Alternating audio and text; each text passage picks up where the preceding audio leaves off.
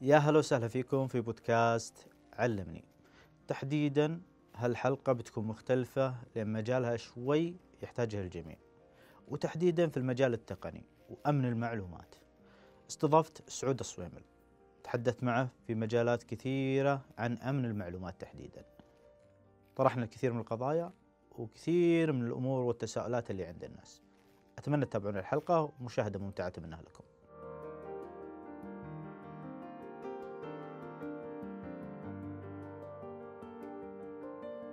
يا هلا وسهلا سعود. حياك الله. حبيك. نبي نعرف من هو سعود الصويمل.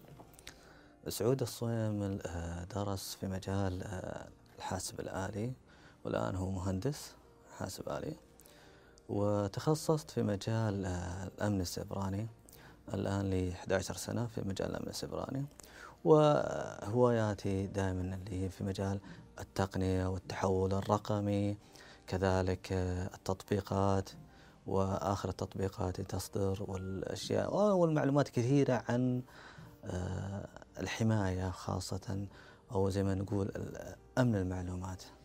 طيب، إيش العلاقة بين أمن المعلومات والتطبيقات؟ في فرق كبير. أن لما نتكلم عن أمن المعلومات نقصد فيها اللي هي حماية البيانات أو معلوماتك الشخصية أو كل شيء يخصك في مجال الرقمي أو التحول الرقمي، أو في حماية اللي هو المعلومات الرقمية أو البيانات. أما التطبيقات هذه مجال أنك تقصد فيها التعامل فيها، كيف نتعامل في حفاظ معلوماتنا اللي موجودة، مثل الفيزا، أرقام الفيزا أو أرقام الحسابات الموجودة من أسماء مستخدمين وأرقام سرية، حفاظها، الدخول لها بشكل بخطوتين أو التحقق بخطوتين. هذه من الأشياء اللي نحمي فيها تطبيقاتنا. عضو في المجموعة السعودية لأمن المعلومات حماية، تقدر تكلمنا وش المجموعة؟ هي مجموعة وصارت الآن جمعية مسجلة في وزارة الموارد البشرية والتنمية الاجتماعية، صارت رسمية الآن. هي تقدم مستوى أو مستوى وعي وثقافة للمستوى العربي في أمن المعلومات، مثل تقديمها لمحاضرات، قدمت محاضرات كثيرة، قدمت حلقات باليوتيوب تفيد أو ترفع مستوى الأمن الفكري والثقافي في أمن المعلومات، وتسهل على، وأقامت أيضا ورش عمل كذلك، ويعني لها حسابات كثيرة تقدم في خدمة أمن أمن, أمن المعلومات. طيب، التطبيقات الموجودة الآن من ناحية أمن المعلومات كيف شايفها؟ فيها تطبيقات الآن غير آمنة وفي تطبيقات آمنة. كيف نعرف هذه؟ نعرفها من الردود، نعرفها من صلاحيات تطلبها. يعني مثلا سناب شات الآن يطلب منك صلاحيات المايك، صلاحيات الكاميرا، صلاحيات التو... الأسماء اللي موجودة عندك، أنهم يعرفون أنك نزلت حساب أو فتحت حساب في سناب شات. هذه هي صلاحيات أنت تقدر تمنعها وتوقفها. في مثلا أنا ما أبغى الناس كلهم يعرفون مثلا أني سويت حساب في سناب شات، توقف أنهم ما يوصلون الأسماء، أو سناب شات أنه ما يصل الأسماء اللي عندي موجودة. معك خيار فيها. في خيارات في خيارات آه في تطبيقات غير موثوقة، مثلا بعض الألعاب أو بعض التطبيقات الخدمية تقدم ممكن تكون ما هي آمنة، أشخاص ينزلونها يأخذون منها صلاحيات يستفيدون من البيانات اللي موجودة. مثلا آه لما أنزل لي تطبيق جديد يكون هالتطبيق هذا يسحب الإيميل، أقول أضف إيميلك، أضف الرقم السري. أغلب الناس تضع اسم المستخدم أو تضع اسم الإيميل والرقم السري نفس بعض. هذا من أشياء الغلط أن الواحد يسويها. لازم يكون في اختلاف ما بين الشيء اللي خاص فيك وأشياء تستخدمها في برامج التواصل الاجتماعي. ممكن تسحب المعلومات هذه أو يتم اختراقها أو الوصول لها وتنشر. طيب، آه المجال الثاني اللي هو آه أمن المعلومات، وش الشيء اللي ممكن أنتم تحذرون منه باستمرار؟ شوف، دائما أغلب أهداف الناس اللي عندهم أمن معلومات أو معرفة في المعلومات، النقطة الأساسية هي الوعي، الوعي الثقافي في أمن المعلومات. كيف نعرف الوعي الثقافي؟ لازم تكون مستطلع أو لك استطلاع لك تام في مجال مثلا الجرائم المعلوماتية، كيف الحفاظ على معلوماتي، أه أه وش المصادر اللي أدخل فيها المواقع، هل هذه المواقع موثوقة أو لا، كذلك التطبيقات هل هي موثوقة أو لا. فهنا تحفظ أه معلوماتك من أرقام سرية، من أسماء مستخدم، من إيميلات، من رقم جوالك، حتى ما ينتشر أه بياناتك وتستخدم وتستغل في أشياء ثانية. برضو في ناس كثير ممكن يحط الرقم السري وذكرته قبل شوي نفس الإيميل. برضو في كلمات متداولة، قبل فترة صار فيه اختراق ظاهر اللي هو كلمة اي بي سي شرطة واحد اثنين ثلاثة، صارت عليها ضجة بالذات الهكرات. لا، هذه أرقام أغلب الناس تحط أرقام سرية سهلة وواضحة. فيه بعض البرامج زي مثلا ديكشنري ديكشنري للباسورد اللي قاعد يطلع بسرعة الأرقام السرية حتى يستغل الوصول للرقم السري الخاص في الشخص.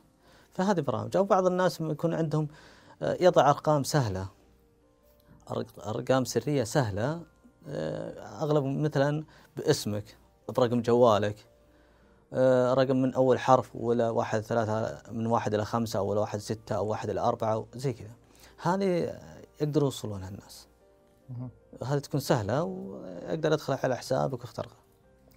في كثير من التطبيقات برضو يحذرون منها الناس لدرجة وصلت المرحلة يقول خل عندك جوالين، جوال للتطبيقات مختص وجوال للمكالمات.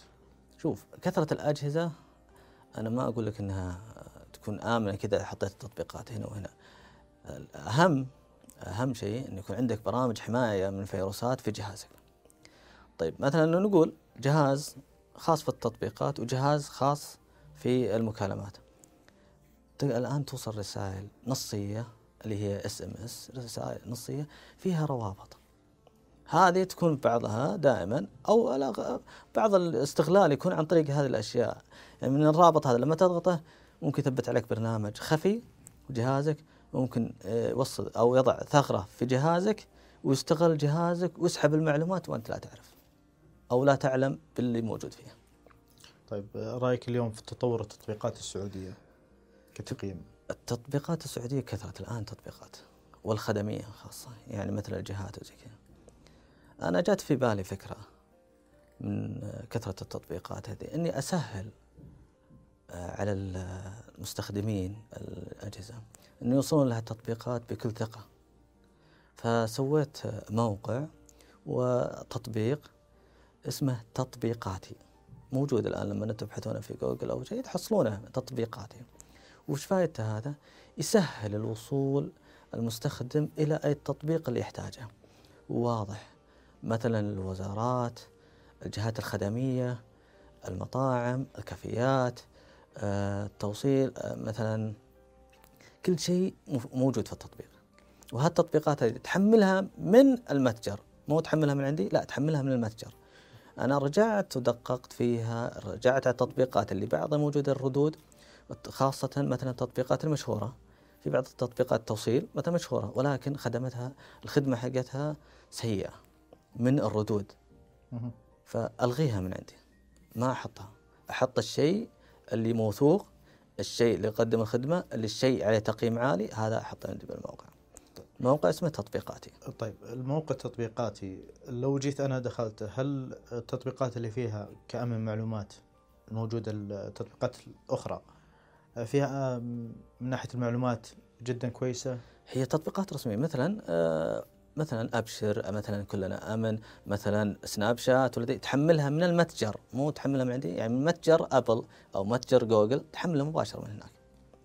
يعني تكون رسمية من جهتهم، حتى التحديثات منهم يعني موجودة في الجهة، من موجودة في المتجر. لكن هو يعتبر عملية ربط، بس ربط, ربط إنه يوصلك للمتجر على طول، يوصلك للمتجر على طول وتشوف التطبيق اللي هو الثقة. أول شيء سهلت عليه، أسرع سهلت عليه الوصول لها، الوقت وفر عليك وقت في البحث، يعني مثلا تبحث لك عن متاجر أو مثلا تطبيقات حكومية. في ناس ما يعرفون بعض التطبيقات الموجودة، مثل تطبيق حق الضريبة، حق ضريبة الدخل، في تطبيقات جهات حكومية كثيرة ما حد يعرف عنها، هذه سهل الوصول وسهل الوصول لها.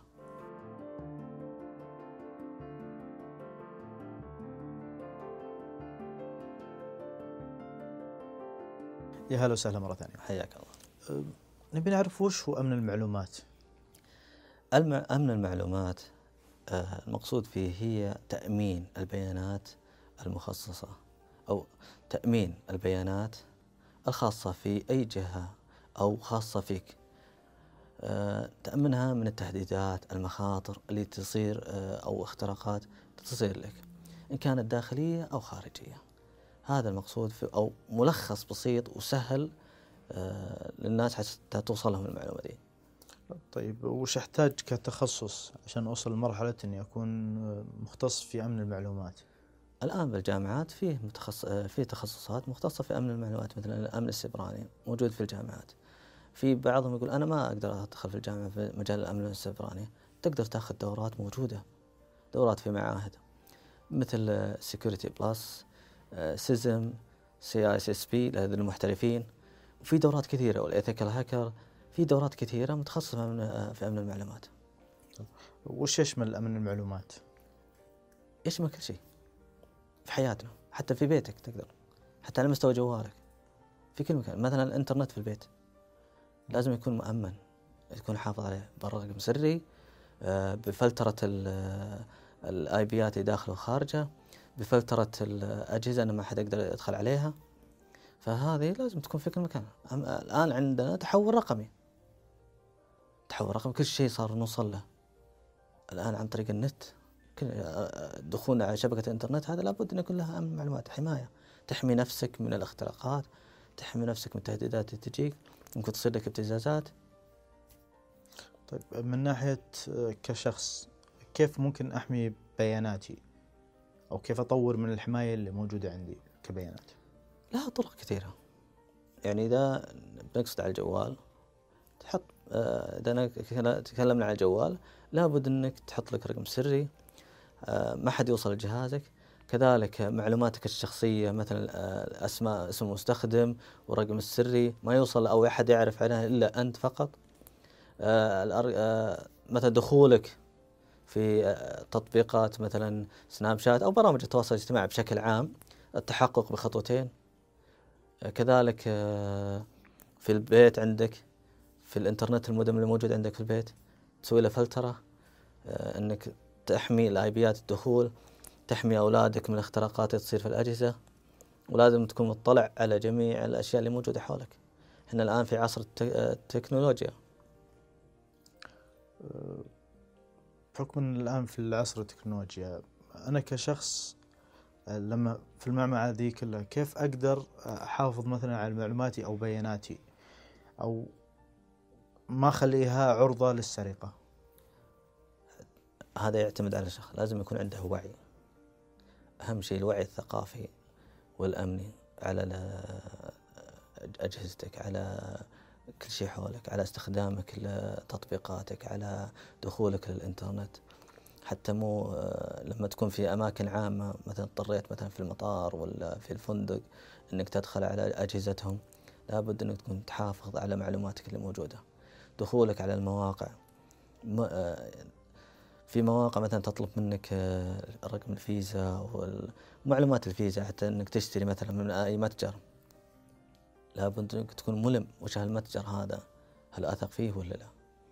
في بطاقات صرف، في بطاقات الان موجوده في او فيز موجوده انها تشحن فقط، هذه افضل، انا اشوفها بالنسبه كثير افضل ومريحه في عمليه الاشتراك، تحط فلوسك تضمن نفسك، الشحن على مستوى المشترى حقك. طيب كما كمعلومات اليوم لما اجي اقول احمي معلوماتك، احمي معلوماتك، وش المعلومات اللي ممكن ياخذونها الناس او اللي ممكن تضرني؟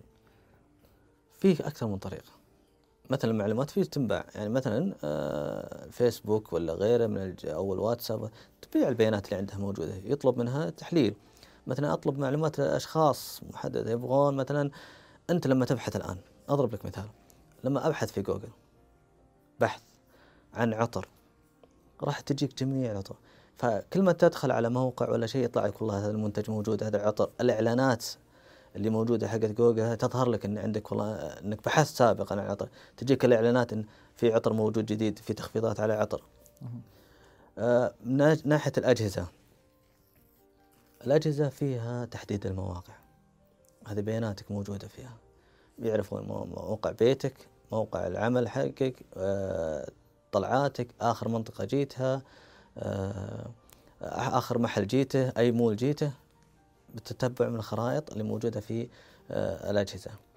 آه معلومات تستفيد منها، تحلل أنا أبغى مثلا مجموعة أشخاص توجههم آه كافيات، أطلب من الجهة مثل سناب شات يعطوني معلومات أشخاص، يصير يجيهم رسائل إعلانية عندنا كافي افتتحناه مكان في مكان منطقة الفلانية في الحي الفلاني. هذه فكرة التحليل، يصلون إلى تحليل الأشخاص أو تحليل بياناتهم ومعرفة هواياتهم.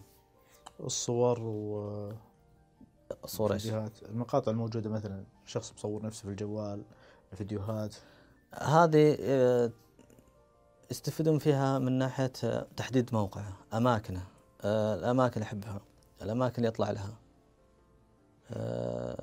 من أصحابه، وش هوايات أصحابهم.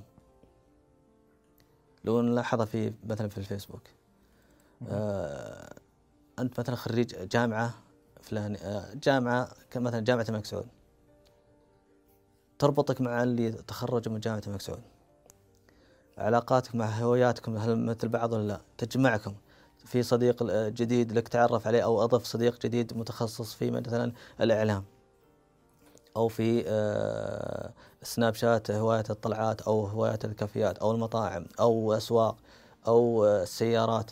فكل هالبيانات يحصلون عليها، يح... تحليلها تحليلها تستنتج تستنتج بيانات توصل للمستخدم، تستخ... تستخدم للهدف. يعني مثلا تجي شركة معينة والله أنا أهدف لوصول ناس متخصصين في آه التسوق، من خلال البحث، من خلال دخول التطبيقات اللي موجودة عندهم نزلوا على أجهزتهم، من خلال بحثهم عن منتجات مثل ملابس أو عطور أو إلى آخره، يعرفون أن هالأشخاص هواياتهم التسوق فيرسلون لهم الإعلانات.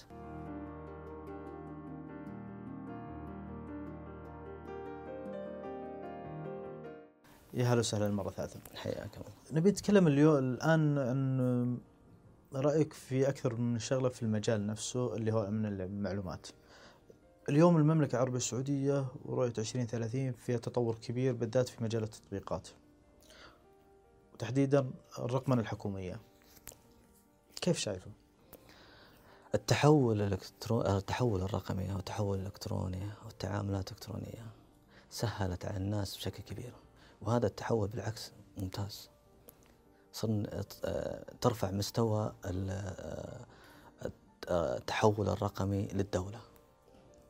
معنى مثلا الآن لما أبي أطلب أي شيء أو أسوي أي شيء خدمية مثلا بالجوازات، بالمرور، إصدار رخصة أو شيء إلكتروني، سهل عليك بأي وقت، خارج الدوام، وقت الدوام، تسهيل الإجراءات، سهولة الإجراءات، أه، توصل للمع... أه، توصل للشيء اللي تبغاه بسهولة وتخلص إجراءاتك وأنت في بيتك. هذا وفرنا الوقت، الجهد، وفرنا الجهد، ووفرنا المال.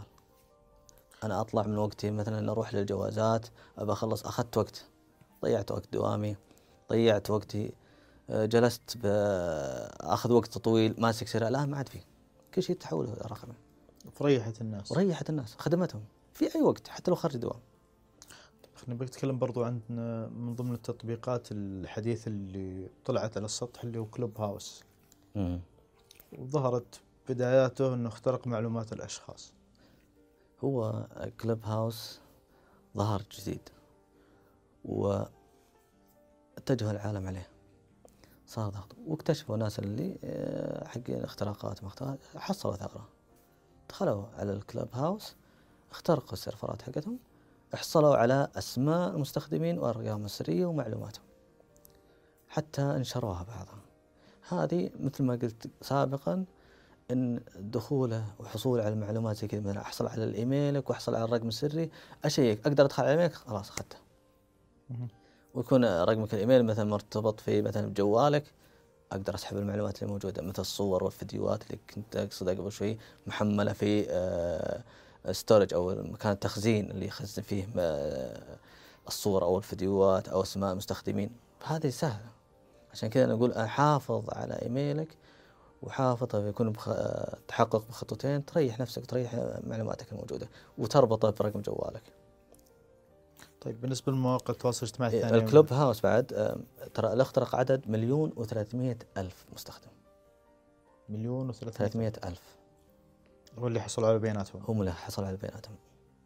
ان زاد الله اعلم، بس هذا اللي اتذكر بعد استطلاعي عليها ومعرفتي فيها. طيب مواقع التواصل الثانية مثل تويتر وسناب تيك توك وغيرها، كيف ممكن أحافظ على معلوماتي فيها؟ وش ممكن أعطيهم الصلاحيات اللي يوصلوا لها؟ طيب أولا نبدأ بالمحور الأول اللي هو كيف أحمي حسابي. أولا أربطه برقم جوالك، حطه بتحقق بخطوتين، في هذه سهلة موجودة، التحقق بخطوتين سهلة موجودة. ثالثا الرقم السري لازم يكون صعب، ولا تسلمه أو تعطيه لأحد يعرف معلوماتك خاصة الأرقام السرية. هذه المحور الأول. المحور الثاني اللي هو آه أنك ما تعطي أغلب الصلاحيات لبرامج التواصل الاجتماعي أنه يوصلها، مثل مثلا أسماء أسماء اللي عندك موجودة في الجهاز ما لها حق أنه يوصلها، إذا وصلها أعرف من هو وربطك مع الأشخاص الثانيين. مثلا لما أنا أنزل سناب شات يوصل لك أنت ترى سعود وصل نزل السناب شات، تقدر تضيفه أو يطلع لك إضافة سريعة. هذا ما هو من خصوصيتي، أنا بكون خاص فيني سناب شات مثلا بستطلعه. فهذه من الأشياء الخصوصية أو المحور الثاني اللي أقصده فيه. هم فائدتهم البيانات التحليل وغير التحليل بيعها. هل تعرف أن بياناتك تنباع؟ يعني ممكن يبيعون البيانات كاملة. إيه نعم، كاستفادة الشركات بالبيانات. الآن لو بيعت، لما باعوا تطبيق الواتساب لما صارت فيسبوك كم أخذوا؟ ثمانية عشر مليار. ليه؟ بيانات. البيانات لها قيمة، قيمتها عالية، تجي شركات تشتري هالبيانات تحليل، مثل ما ذكرنا قبل شوي إن تحلل بياناتك، تعرف من تستهدف، أشخاص توصلهم مثلا إعلاناتك، وهذه الشركات العالمية الكبيرة تستهدف أشخاص وتحللهم، تبغى تحليل كامل توصلهم. طيب يسأل شخص يقول طيب أنا لو اخترق حسابي وسرقوا البيانات حقتي كيف أقدر استرجعها؟ كيف أقدر أحذف بياناتي؟ في طرق استرجاعها، إذا أنت موثق برقم جوالك أو بإيميلك تسترجعها سريع. ولكن قول كيف ن... آه مثلا لما خ... آه مثلا لو اخترق حساب تويتر وغير الايميل وغير رقم الجوال، لابد اني اصرح في آه للعالم واوضح للمتابعين في حسابات الثانيه الاخرى، مثلا في سناب شات اقول ترى حساب تويتر اخترق وانا غير مسؤول عن اللي يصير فيه، او العكس. كذلك لازم تكون الجهات الامنيه ما عارفه الشيء ده، عن طريق تطبيق آه كلنا آمن في قسم خاص بالجرائم المعلوماتية، لأن كثيرين يقعون في الخطأ، حساب اخترق أوكي خلوا ما عندي مشكلة سوي حساب جديد واتركه. ممكن يكتب كلام آه مثلا في الحساب، خلنا نقول تويتر مثلا تكتب كم تغريدة كذا ضد دولة أو ضد أشخاص أو فيها إساءة لأحد أو إسقاطات معينة، فيتفاجأ أنه حسابه جالس يغرد بالأمور هذه وهو ما له علاقة فيها. فلا بد أنك أول شيء توعي وتخلي مسؤوليتك بالطرق هذه. يعني ممكن يراسل كلنا آمن أنه ترى حسابي مخترق وغير مسؤول، تم اختراق عشان غير مسؤول. كذلك في حساباتك الأخرى توضح للمتابعين إن والله حسابي اخترق وأنا غير مسؤول عن التغريدات إلى أن يرجع. طيب انتحال الشخصيات في الحسابات تعتبر جريمة إذا أنا ما أعرف الشخص، مثلا حساب باسم سين من الناس إيه، وأنا عندي حسابي الشخصي وهو مسجل بنفس الحساب وينزل شغلات، كيف أقدر أحمي نفسي منه؟ أو كيف ممكن أسوي عشان أقفل الحساب؟ إذا أنت عارف الحساب تعطف حسابك، تقول هذا الشخص قاعد ينتحل شخصيتي وأنا بريء منه. ولو ما كنت تعرف الحساب؟ أو أنك ترفع عليه بلاغ على حساب على حساب أو اللي في الموجود مثلا بتويتر فرضا، أضرب مثال، ترفع بلاغ على تويتر هذا الشخص انتحل شخصيتي وحط صورتي وكل شيء، هم يتخذون إجراءات بتبليك الحساب أو إيقافه أو حظره. طيب العقوبات أو العقوبات اللي تصير على الناس اللي اخترقوا بيانات؟ إيه، وزارة هيئة يعني. اتصالات دقة المعلومات، آه، مجلس الوزراء، أنا بجيب هذا السؤال. مجلس الوزراء أصدر قرار رقم تسعة وسبعين في سبعة ثلاثة ألف وأربعمائة وثمانية وعشرين هجري، اللي هو نظام آه مكافحة الجرائم المعلوماتية، لها ستة عشر مادة أو اثنا عشر مادة ما أنا متأكد منها، بس المادات هذه كل كل مادة لها عقوبة بانتحال الشخصية، بالاختراق، بالابتزاز، جميع القضايا، يعني ما في أحد يسلم من شيء. يعني في نظام. لو نلاحظ الآن بعد حتى لو نلاحظ الآن أي مقطع ينتشر تطبق عليه طول سريع اللي هو الجرائم المعلوماتية فيه، وهذا شيء ممتاز تقدمها الدولة. بعد الجرائم الإلكترونية في برضو ناس يسألون عن موضوع الابتزاز. م. كيف ممكن أحمي نفسي من الابتزاز؟ أه، وين ممكن أتوجه لو صار لي عملية ابتزاز؟ الابتزاز له طرق كثيرة.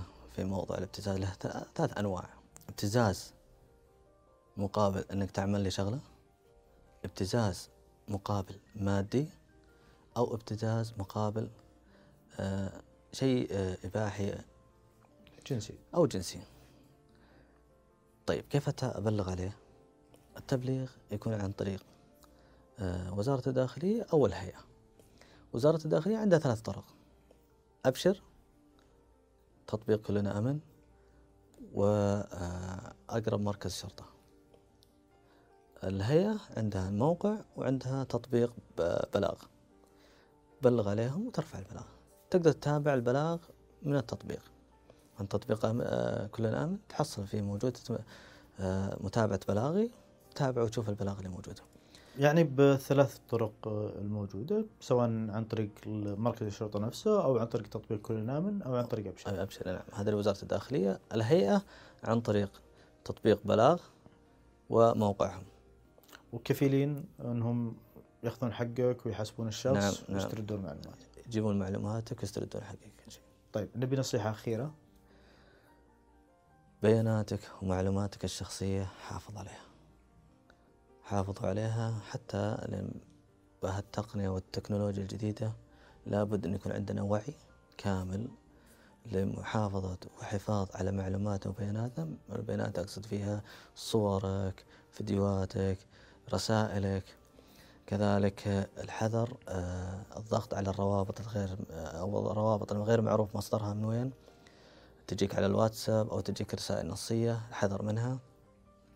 لا تعطي حساباتك الأشخاص نهائياً، اللي هو الإيميلك أو اللي فيها أرقام سرية أو حساباتك، لا توضح للناس أو تعطي صور بطاقتك الفيزا أو تصورها. الحذر من هالشيء. طيب شكراً لك. العفو، سعيد باستضافتك. حياكم الله.